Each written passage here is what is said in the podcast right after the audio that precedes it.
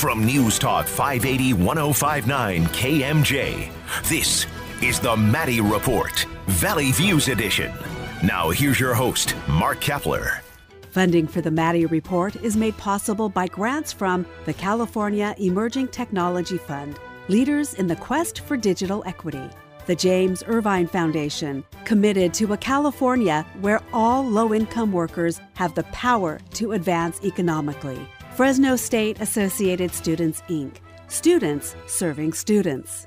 BNSF Railway, moving our economy for 160 years. And The Wonderful Company. The Maddy Report is also made possible thanks to contributions from Harris Ranch Inn and Restaurant and E&J Gallo Winery. As well as the Bonner Family Foundation, Community Medical Centers, Dewey Square Group, Comcast Financial Agency, Nossaman LLP, Sagaser, Watkins and Wieland, and Valley Children's Hospital. From the Maddy Institute, the Public Policy Institute for the Valley's four public universities, this is the Maddy Report with Executive Director of the Maddy Institute, Mark Keppler. Welcome. The Valley has many attributes. One of its biggest challenges, however, is air pollution. Uh, how do we deal with that problem? Our guest is going to help us navigate this issue. She is Rachel Becker, environmental reporter with Cal Matters. Welcome back to the Maddy Report. Oh, thank you for having me. So, listen, let me ask you about. Um, it seems like we've been talking about air quality forever in the valley and in the state in particular. Um, what is the current situation? What are the costs involved? So, California has some of the worst air quality in the country. Um, Los Angeles, Visalia, Bakersfield, Fresno, and the Bay Area regularly top the American Lung Association's rankings of the most polluted cities for ozone, which is a key component of smog, uh, and also for tiny particles of air pollution that can lodge in the lungs and travel into the bloodstream. Uh, all told, about 92% of Californians live in places that violate federal ozone and fine particulate standards. Um, and both are just bad news for people's health. You know, ozone forms when emissions from smokestacks, tailpipes, compu- consumer products, um, when they stew in the sun, which we have plenty of in California. Uh, yeah, and, in the valley, we've got this unique topography, right? We've got mountains on every side. Um, we've got certain sources like with, with diesel, whether it's trucks or irrigation pumps, et cetera. So lots of things that contribute to it. There's lots of uh, agencies, though, that are set up to deal with this problem. So we got the federal EPA, Environmental Protection Agency. We've got the California Air Resources Board. We've got the San Joaquin Valley Air Pollution Control District. What are each one of them doing? Yeah, I mean, you've really hit the nail on the head. Air, pollution regulations come from this complicated assortment of agencies that sort of fit together like a nesting doll. Um, you've got the federal government setting and enforcing healthy air standards and regulating pollution from trains, ships, airplanes, you know, things that cross state lines. Uh, and you've got local air districts in charge of things like factories, refineries, uh, the wood stove in your house. Uh, and then in between, you've got the California Air Resources Board, um, which is the state's clean air agency. And um, it's in charge of regulating vehicles on the state's roads. So cars, trucks, buses, off road equipment.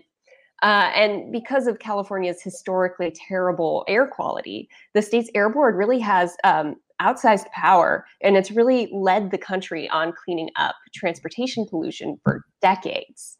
Um, yeah, yeah, California's been been a leader, um, and, and now it's kind of reemerging with now with with the Biden administration. Um, it's now reemerging as as leader again for the nation. I want to ask you about you know the valley in particular. Like a lot of areas in California, the main source of pollution is uh, auto emissions. The, the, LA basin, for example. In the valley, though, diesel uh, pollution is a is a big source of, of air pollution. Think locomotives, think diesel trucks going up and down 99 or I five. Think irrigation pumps. Um, now, you've written about a new study that was published in the journal Science that indicates that California's diesel rules have likely saved a lot of lives. So, what, what were the findings? Yeah, this was a really interesting study uh, conducted by Megan Schwarzman at the University of California, Berkeley, and other researchers at UCSF and state agencies. And basically, what this team found was that federal policies requiring cleaner burning engines, cleaner fuels for trucks and buses and trains and ships and heavy equipment, those federal rules cut diesel particulates nationwide by 51% from 1990 to 2014.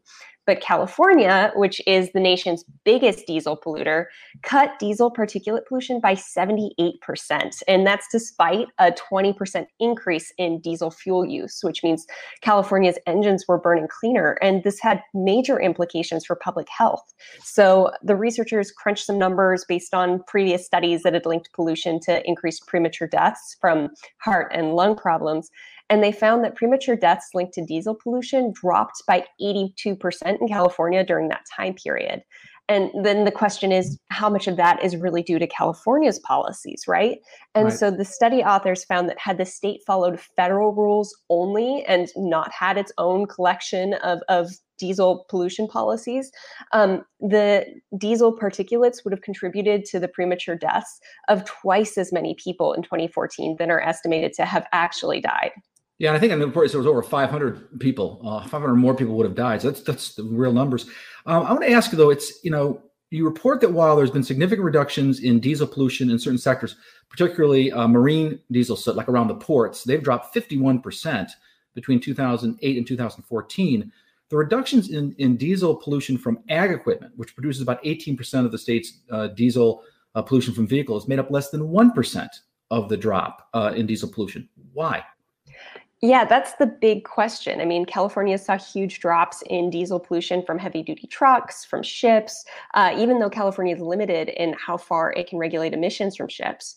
Um, but as for agriculture, the study didn't really look into why that sector hasn't seen such significant reductions. Some of it could be that the study's numbers didn't include emission drops from voluntary engine replacements, and there are uh, incentive programs that have cut thousands of tons of diesel particulate pollution from from agricultural engines and, and off-road equipment. But there's clearly more work to be done in that space, uh, which the studies study authors said just hasn't been tackled as aggressively in California.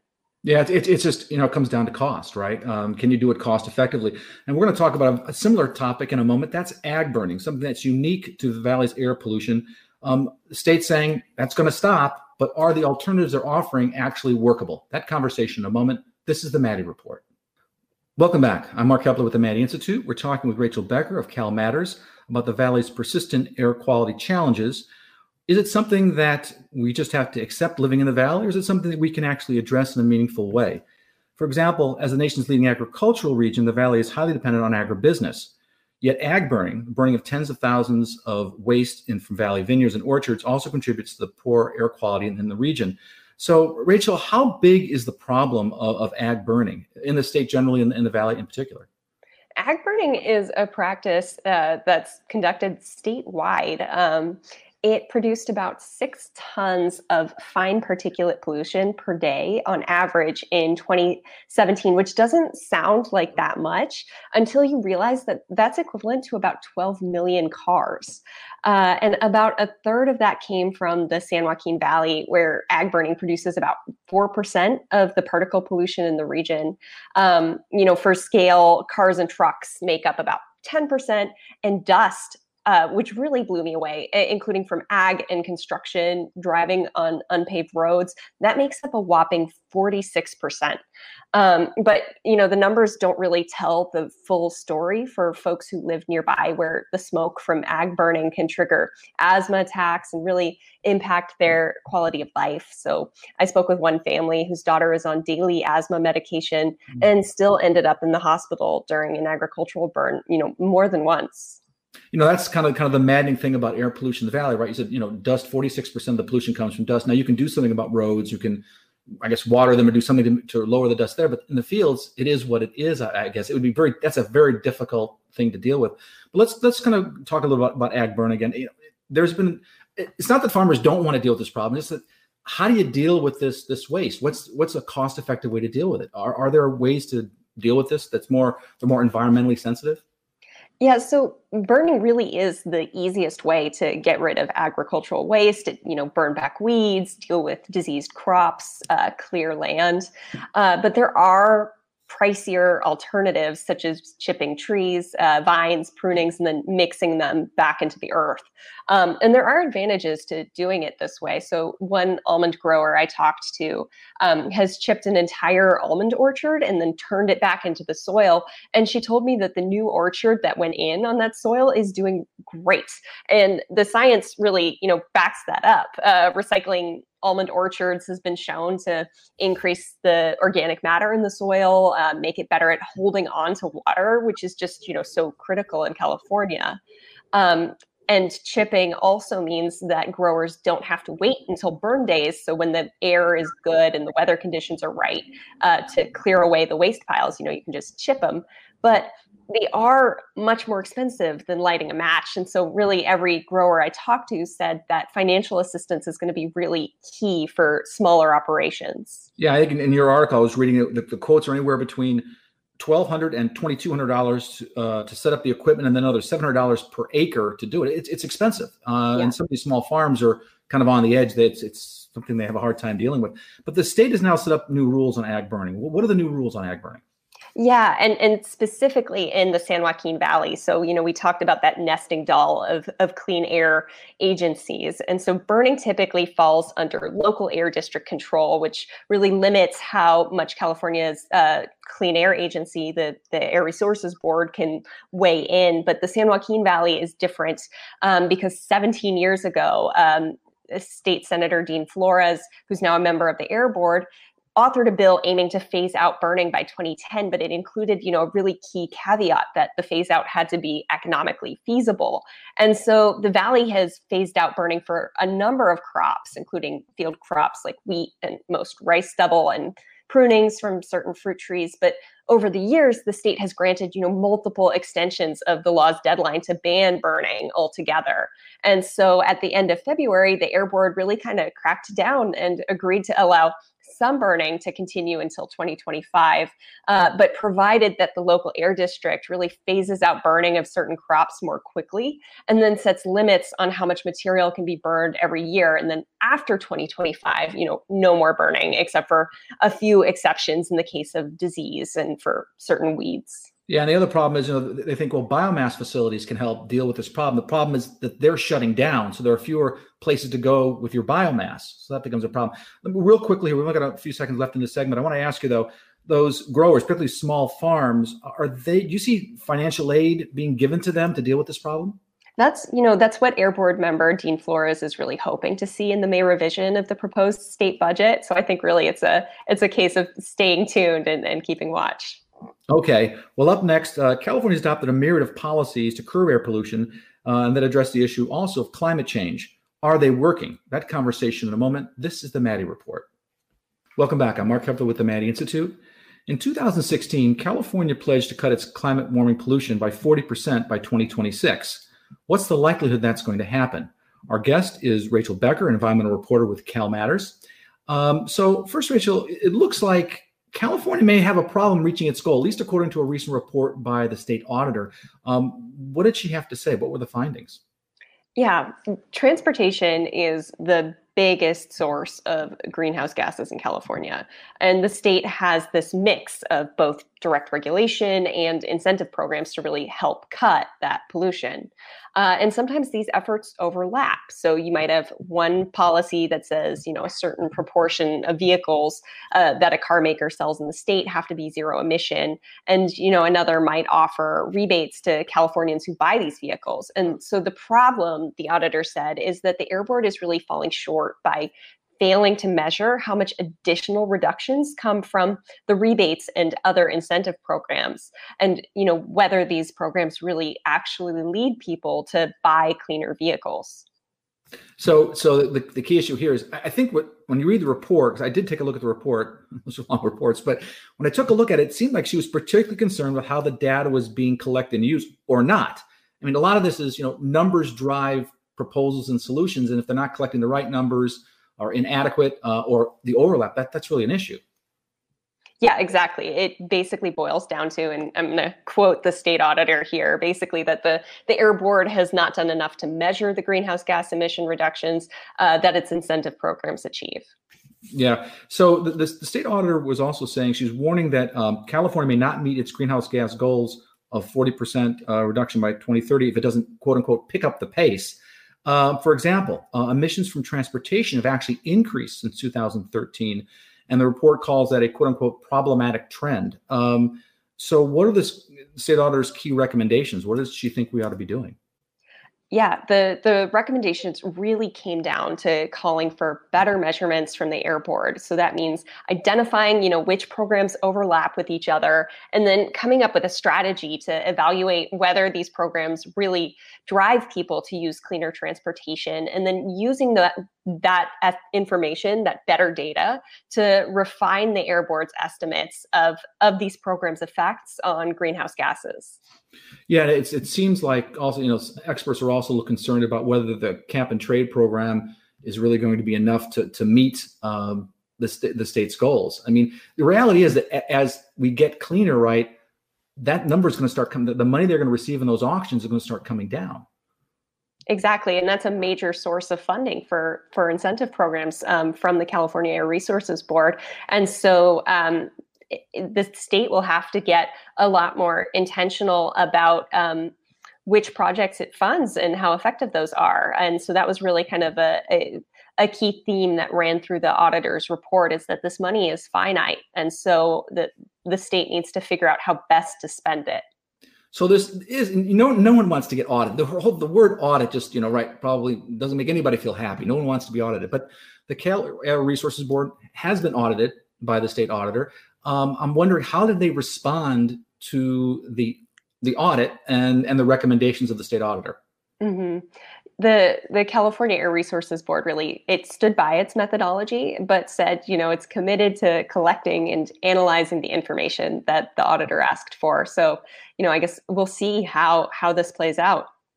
Yeah, um, yeah. It's uh, the state auditor has a lot of sway um, at, at, the state capitol, and I'm sure they're going to pay attention to those recommendations. Well, up next, we're going to talk about the state and federal governments uh, now being controlled by the Democrats. What are they going to do to address the issue of air quality going forward? That conversation in a moment. This is the Maddy Report. Welcome back. I'm Mark Keppler with the Maddy Institute. You know, about 92% of all Californians live in places violating the federal clean air standards, the Valley first and foremost. We're talking with uh, Rachel Becker, who's an environmental reporter with Cal Matters, about future state and federal policies that might be enacted to address this problem. First, I want to say some good news. Um, the good news is that since 1970, new cars, trucks, and buses uh, are roughly 99% cleaner than they were back then. Mary Nichols, uh, the former head of the California Air Resources Board, is probably a big reason for that. She's been involved with environmental policy since it seems like forever, uh, since the 70s. Uh, but she's recently stepped down and she's been replaced by Liane Randolph, a former commissioner of the California PUC. I'm just wondering what your take is number one on Mary Nichols' tenure, and second, what changes you think are going to come about with the new leadership at the P, at the uh, Cal Air Force Air Resources Board.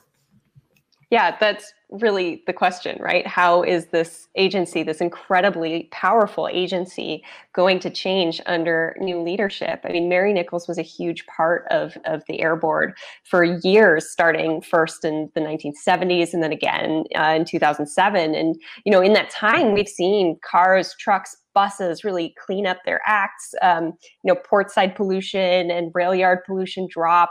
Sales of electric vehicles have, have climbed. Um, we also saw the Air Board launch a, a really landmark but also controversial carbon trading program to combat uh, climate change called Cap and Trade. And when there were murmurings that President Joe Biden was considering Nichols to lead the US EPA, enviro- uh, environmental justice groups uh, representing those living on the front lines of air pollution wrote to Biden opposing her potential nomination, saying that the process of establishing and implementing the cap and trade program really ignored their voices and came at the expense of tackling local air pollution.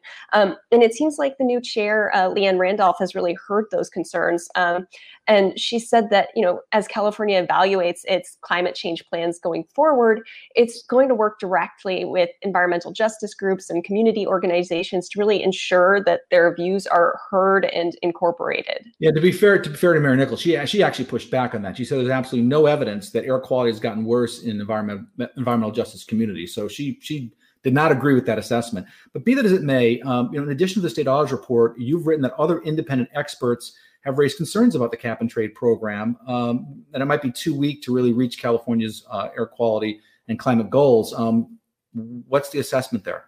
Yeah, California uh, is relying on cap and trade for nearly half of its promised greenhouse gas cuts in 2030, which is a lot on cap and trade's shoulders. And one big concern is that companies are uh, holding on to those pollution credits to use later. And so that when you get up into later years, when it's harder for companies to comply with the cap and trade program, they're going to dig into their piggy bank of allowances instead of making actual cuts.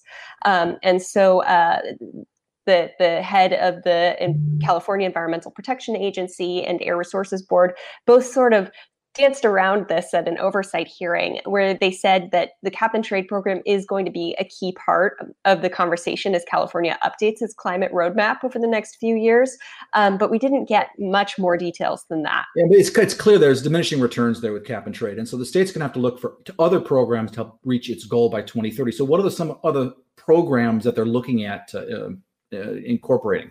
Yeah, we've come out of, a we've come out of a big year. Um, last year, you know, the state set a world first mandates to ramp up the sales of zero emissions trucks and, and buses over the next 15 years, and is considering requirements for public and private fleets to really incorporate clean vehicles. And so that will, you know, be a double whammy, uh, cleaning up air pollution and also uh, climate warming greenhouse gases. Um, we also saw Governor Newsom's executive order uh, in September that called on the California Air Resources Board to phase out the sale of new gas powered cars by 2035. So there's a lot in the works. Yeah. I, that that got people's attention for sure, right? Um, but let me ask you one last question. That is on what the federal response is likely to be. Um, big change, obviously, from a Biden administration, from a Trump administration. What do you anticipate coming out of uh, the Biden administration? President Biden is going to have to do a lot of work to roll back a lot of the Trump era rollbacks. You know, he's promised to do this starting day one, and we're already seeing him really start to put his money where his mouth is. Um, his $2 trillion infrastructure proposal included a whopping amount of money set aside for electric vehicle infrastructure, for instance. And it's really in the transportation space that we'll see a, a lot of uh, effect for California uh, where transportation is a huge air polluter and climate polluter in the state. Um, so President Biden promised to undo the Trump administration's move to revoke California's authority to uh, limit greenhouse gases and tailpipe exhaust, and has pledged to set more ambitious fuel economy standards going forward as well. So, you know, I think we'll have to wait and see because the devil's really going to be in the details of these moves. But but clearly a, a sea change in an approach to, to air quality at the federal level. Um, California, pretty much the same, but the federal level, pretty big change. Well, I want to thank Rachel Becker from Cal Matters for joining us. The San Joaquin Valley Air District is the local agency most identified with improving air quality in the region, and we're fortunate to be joined by its senior policy advisor, Tom Jordan. Welcome to the Maddy Report, Tom. Thanks, Mark. Good to be here. So, listen, you know, recently the uh, American Lung Association released its annual State of the Air report, and again, the San Joaquin Valley cities are in the top 10 most polluted cities when it comes to unhealthy ozone days, unhealthy spikes in particulate pollution and annual uh, particle uh, pollution levels. There is, however, some positive news uh, in the report, and the number of ozone days has generally declined in the valley since the first State of the Air report uh, that they released back in 2000. You know, is incremental progress the best we really can realistically expect in terms of air quality in the valley? So, uh, the, the, American Lung Association report um, is an effort to you know greatly simplify a very very complex situation. Uh, and and to bring attention to the air quality challenges we face. And that's a laudable goal but i think unfortunately it does mask the, the progress that has been made a little bit. Um, i would not uh, describe the progress we've made on air quality as incremental.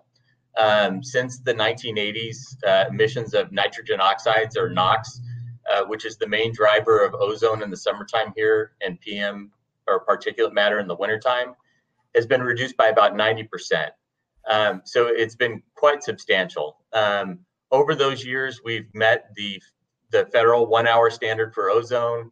We've met the federal uh, PM10 or particulate matter in 10 microns in size size standard. Um, we've reduced uh, the number of days with the highest ozone readings by 90%. Um, so by every measure, really, we're breathing the cleanest air we have in our lifetime. Now, that's not to declare, you know, mission accomplished and move on. Um, over time, the federal government that sets air quality standards has tightened those standards as more data has come out on health impacts. And we keep striving to meet those progressively more stringent standards. Uh, it's going to take a lot of work still, um, but uh, the progress has actually been quite dramatic. You know, I, I hear a little um, a little frustration in your voice about you, you, know the lack of recognition of some of the improvements that, that have happened uh, in in the district, uh, and they, and they and they should be noted. Um, that they really have been improved. We still have a problem with uh, PM two point five. Um, and there are some folks, particularly in the environmental justice uh, area, who think that not enough has been done to address uh, air quality issues, particularly in the valley's smaller, poor communities. How would you respond to that? Well, well, I think uh, given the, the the work that the Maddy Institute has done, you, you, probably recognize that the valley faces a number of challenges, um, both demographic, uh, financial challenges, and environmental challenges, be it water quality, air quality, and the like. Um, because of that, we have 20 of the 30 most disadvantaged communities in the state of California, based upon the state's model, which is called, called Cal that looks at uh, how impacted communities are by those variety of, of, of issues. Um, the Air District has long advocated for more resources from the state and federal government for those disadvantaged communities. Because, quite frankly, I think the frustration in a lot of those communities has been years and years and years of neglect from all levels of government uh, to the issues that those communities face. Um, so we definitely recognize that not enough has been done in those communities. Um, very recently, um, over the past three years or so, there was a new state law, AB 617, uh, which identifies a certain number of communities statewide per year for the air district to do a very intensive planning effort with those communities. Um, the first year, there were two communities in the valley um, Shafter and, and, and South Central Fresno. Um, since then, uh, uh, the area around the port of Stockton has been added, and then now next year the the city of Arvin. Um, Arvin, Arvin has always been that that case because they're at the bottom of the valley down down by Bakersfield, and it seems like the pollution kind of backs up against the mountains there and kind of dumps it on Arvin. Yeah, definitely. And and one of the things that this this this new program set in place is a very intensive community focused planning effort. And well, let, let, me well, let, let, me well two points I make. One is people don't understand. They were talking about dividing California into various states, right? And they said if you if the San Joaquin Valley was a state, it would be the poorest state in the nation. Which, by the way, it would be next to uh, the Bay Area, which would be the richest state in the nation. And I don't people understand the level of poverty in some of these outlying areas in, in the region. The second point is, do these smaller communities have the technical expertise? to make changes that are really going to be material, or, or do they rely on the air district for that?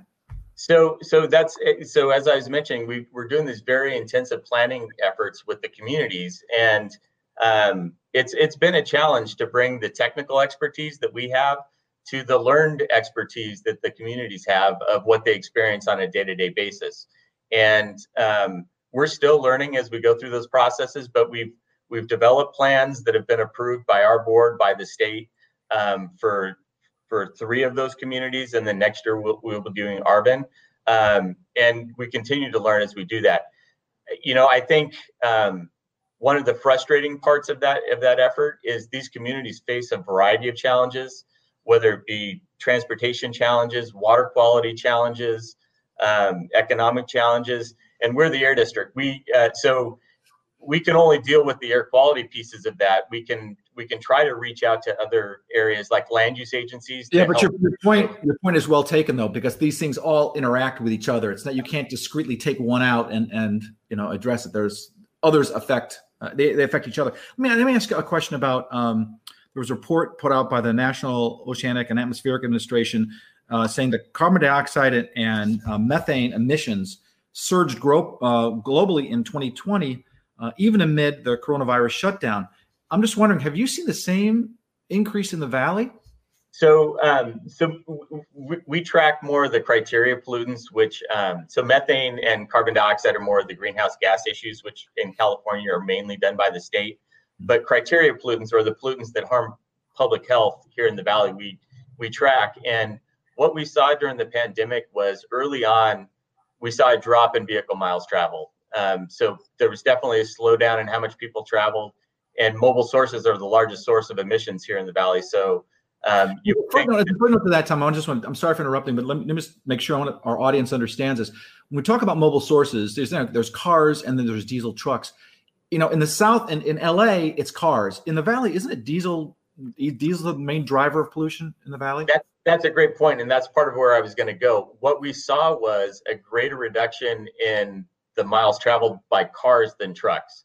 So there was a, a, a brief dip in trucks, but then as the pandemic went on, the, the trucking came back relatively quickly, and now we see all travel back to pretty much pre pandemic levels. So well, when you think about Amazon and all the other delivery services, you got to wonder: is that going to increase pollution? I mean, I wonder if there's a I don't know if there's been a study saying it's reducing pollution to is it called a teleshop? I don't know what you call it, but um, to to shop and have it delivered as opposed to you getting in your car and driving to the place. That would be interesting because I think we're moving in that direction. Clearly, I know some of the companies are moving toward you know uh, electric vehicles to do that, but uh, that seems to be uh, be a big issue.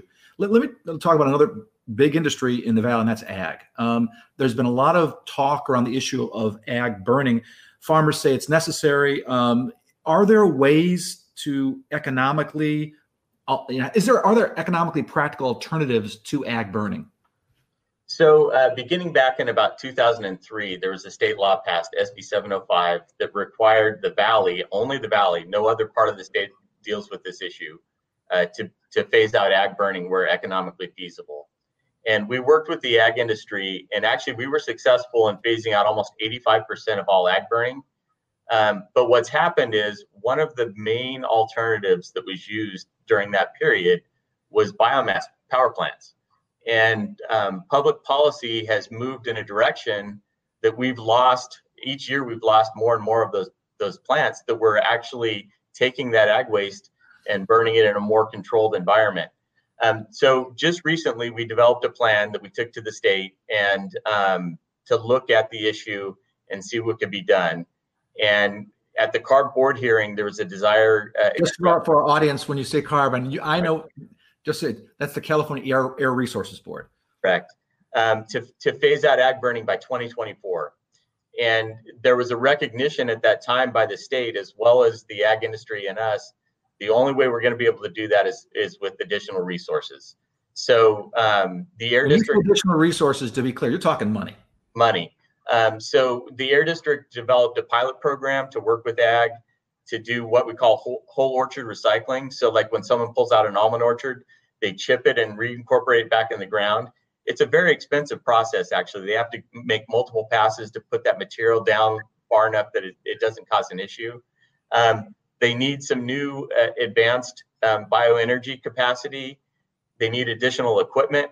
There's about 1.6 million uh, tons of material that has to be dealt with each year. Um, and and so we're work, currently working with the state through the governor's budget proposal and with the legislature uh, on funding for those alternatives to continue the phase out of ag burning. And I, I can tell you the industry has has been very willing to uh, you know this isn't a freebie for them. They also have to come with their resources to to participate in this but they do want to see that commitment uh, from their partners on the government side to make this happen in the coming years. You know, this really speaks to the other issue. It goes to something you talk, spoke about earlier, and that is lack of resources by a lot of the smaller communities in, in the region, a relatively poor economic region. So it's we're going to need some assistance from the state or federal government to address these air quality issues. What would you like to see from the federal or state government? I mean, I'm assuming the quick answer is more dollars. So that is definitely part of it. But um, I think we touched on this when we talked about the impact from the pandemic. Um, mobile sources are now about 85% of our problem. And when you look at air quality, um, we develop the plans for our region, but we rely on the actions of a lot of other people. Uh, and in the air quality world, the federal government controls uh, trucks, trains, planes, boats, kind of the interstate commerce type type things. They actually develop the emission standards for those engines. The state does light duty autos along with the feds and some truck. Em- so we need new standards. We need them to drive um, the technology for new equipment.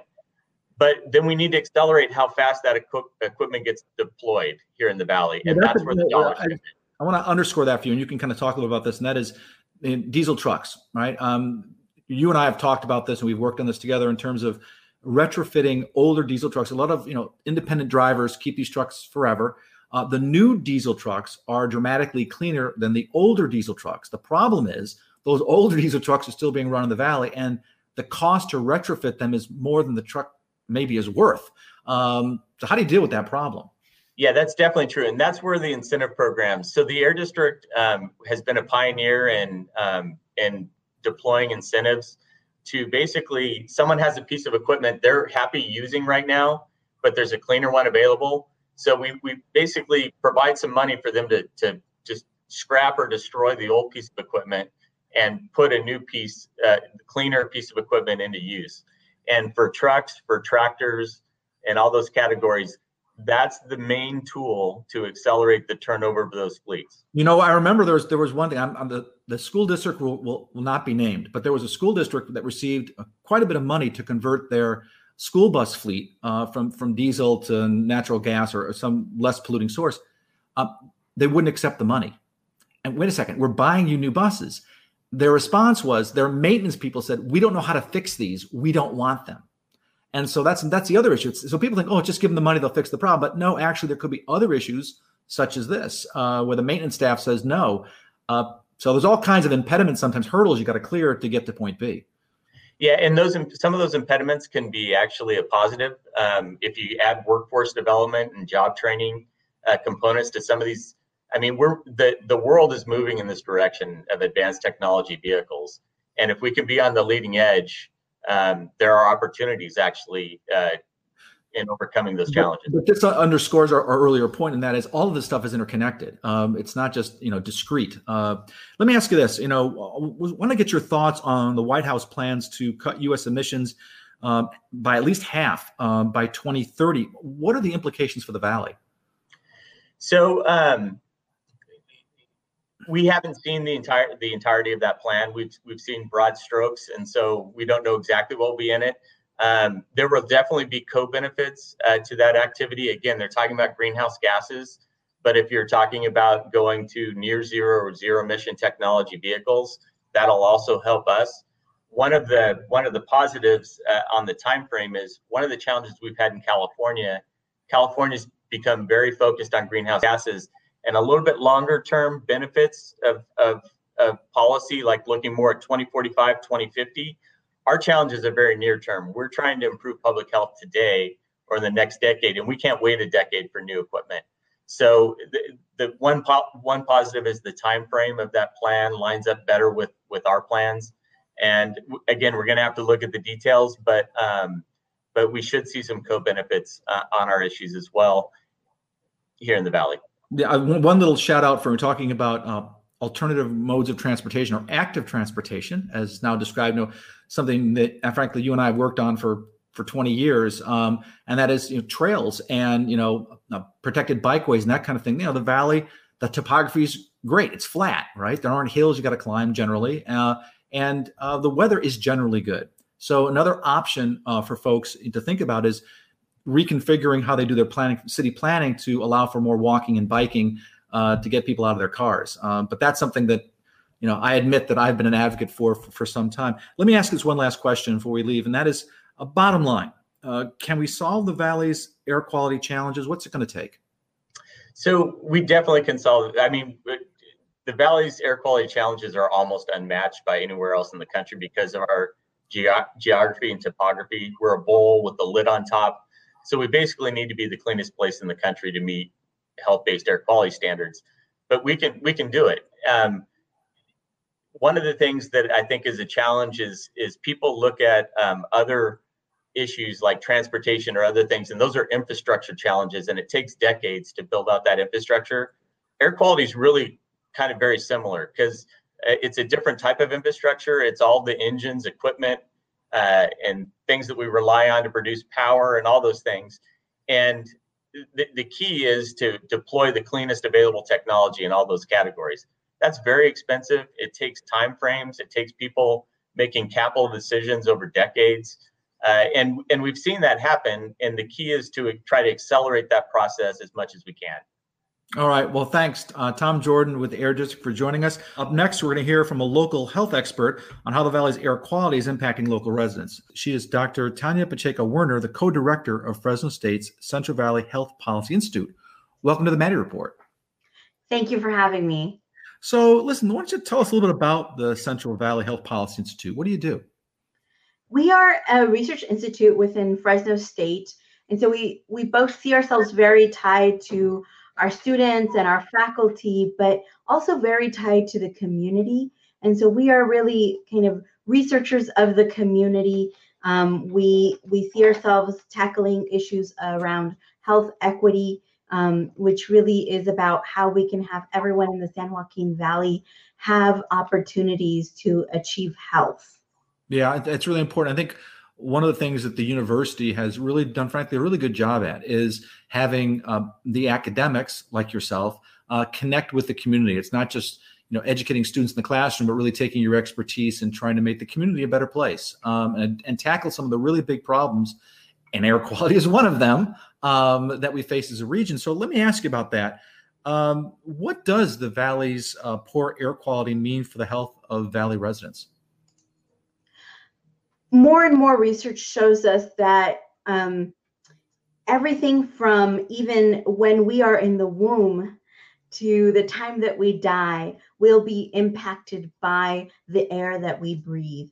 And so when it comes to um, maternal and infant um, mortality, um, they've been linked to environmental factors having to do with air pollution.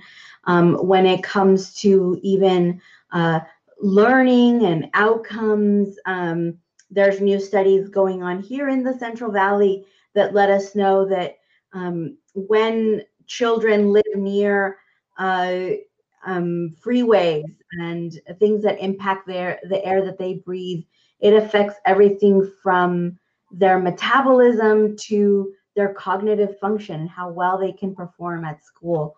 So, and we definitely see the relationship between early death in those communities that are most severely burdened, um, and which we have some some of those in California by air pollution. Um, we see that those um, people die at much earlier than the rest of their peers, and so really we see that the trajectory of the life is impacted by air quality. And in a place like the San Joaquin Valley, where we have a combination of geography, but also land use um, decisions that have impacted where people live and the air that they breathe, we see that there's you know um, some real issues uh, that that we need to tackle here. Yeah, I just you, you, kind of I think people have to understand that there's this is all interconnected, right? I mean, um, air quality leads to poor health outcomes, affects cognitive ability. Uh, a lot of this is happening in, in poor communities which have economic problems, which means those folks maybe they're having a problem in school that they then can't get out of poverty because they can't get the education that they need. All this is interconnected. Um, so it has a lot of ramifications just beyond the immediate effect of health, uh, which I think you're kind of explaining. When I ask you this, though, um, you kind of alluded to it. Some people say, you know what, um, air quality is really colorblind. It crosses jurisdictional boundaries, so uh, it affects everyone equally. Uh, is that really true that uh, the health of all communities in the valley is impacted equally, or are some communities more impacted than others? What I like to frame this conversation as is, um, you know, when uh, there's a wildfire, for example, and you know, some people have masks and others don't to protect them from the air that they're breathing in the wildfire. That's sort of the mask is a is a protective thing, and we've certainly seen it with COVID, right? um, the, the thing of the mask. So um, we have built some communities with more access to those things that protect us from poor air quality, such as um, more parks, more tree cover, um, more um, places where we distance the the the amount of of miles between, let's say, a very heavily heavy industry versus where somebody lives and plays. And and that's also, also it's also highways too, right? That some communities highways are built some through some of these poor communities exactly impacted by the air quality from the vehicles. And so we've we've designed some parts of our community to really be, you know, sort of have a mask over them, a protective bubble that sort of insulates them. And so we see in places like, for example, the city of Fresno, where we can have um, really uh, communities that are in the top 10 cleanest in our um, in our state by uh, air pollution. And at the same time within the same city we have the most polluted census tract in California. Yeah, it's interesting. You can see actually on a daily basis something called Purple Air is one of the, the monitors. There are other monitors, and you can actually do it by neighborhood, and you can see the the different levels of pollution. And even within the, the say the Fresno Clovis metro area, you can see some are you know in the moderate or even good range, where others are in the unhealthy range. Um, that's very instructive. To take a look at some of those maps. Um, let me ask you this: Do you think there's enough being done to improve the valley's air quality? Uh, and if not, what else should we, we be doing? I think that we really have to think about how we plan our communities and the things that are going to impact them in the long run. We know that we have a huge housing crisis, for example, that we need to battle and deal with. But when we think about the impact that vehicles have on our communities, we also then have to see if we're going to be expanding communities, how can we expand the public transportation system so that we are not further burdening those communities that live next to freeways, um, next to highways, next to roads, um, and further impacting them because we have more cars traveling um, you know back and forth between their place of work and where they live and so i do think that planning communities is one of the most important um, pieces of the puzzle here in terms of that. And also, really, um, I do see that in terms of some of the, the most impactful pollution here in the valley does have to do with mobile sources of, of pollution, which means trucks, cars. And so, as much as we can build up our regional transportation system, but also be thinking about how we become not only um, consumers and sort of passive actors in the zero um, emissions vehicle infrastructure, but how we become leaders in that. Um, that will be a huge step forward in terms of how we really begin to tackle some of these really big problems of air pollution that we have here in the valley. Yeah, and it might, might even be that that COVID might be the silver lining is that through telework and through uh, maybe uh, delivery services who are using electric vehicles. Maybe there's a way to reduce pollution that way. I want to thank our guest, uh, Dr. Tania Pacheco Werner with the uh, Fresno State's Central uh, Valley Health Policy Institute, as well as Tom Jordan, the Senior Policy Advisor with the San Joaquin Valley Air District. If you want to stay current with state and local politics, you can log on to our website at maddyinstitute.org. This is Mark Keppler for the Maddy Report. Thanks for joining us. The views expressed in the Maddy Report are those of the individuals participating in the program and do not necessarily reflect those of the California Channel or the Maddy Institute. If you'd like to share your thoughts about the points and opinions expressed in the Maddy Report, visit our website at maddyinstitute.org. The Maddy Report, Valley Views Edition, is a public affairs partnership between KMJ Radio, Cumulus Media, and the nonpartisan Maddy Institute, providing the Valley with valuable insight and analysis on politics and important public policy issues. This is KMJ.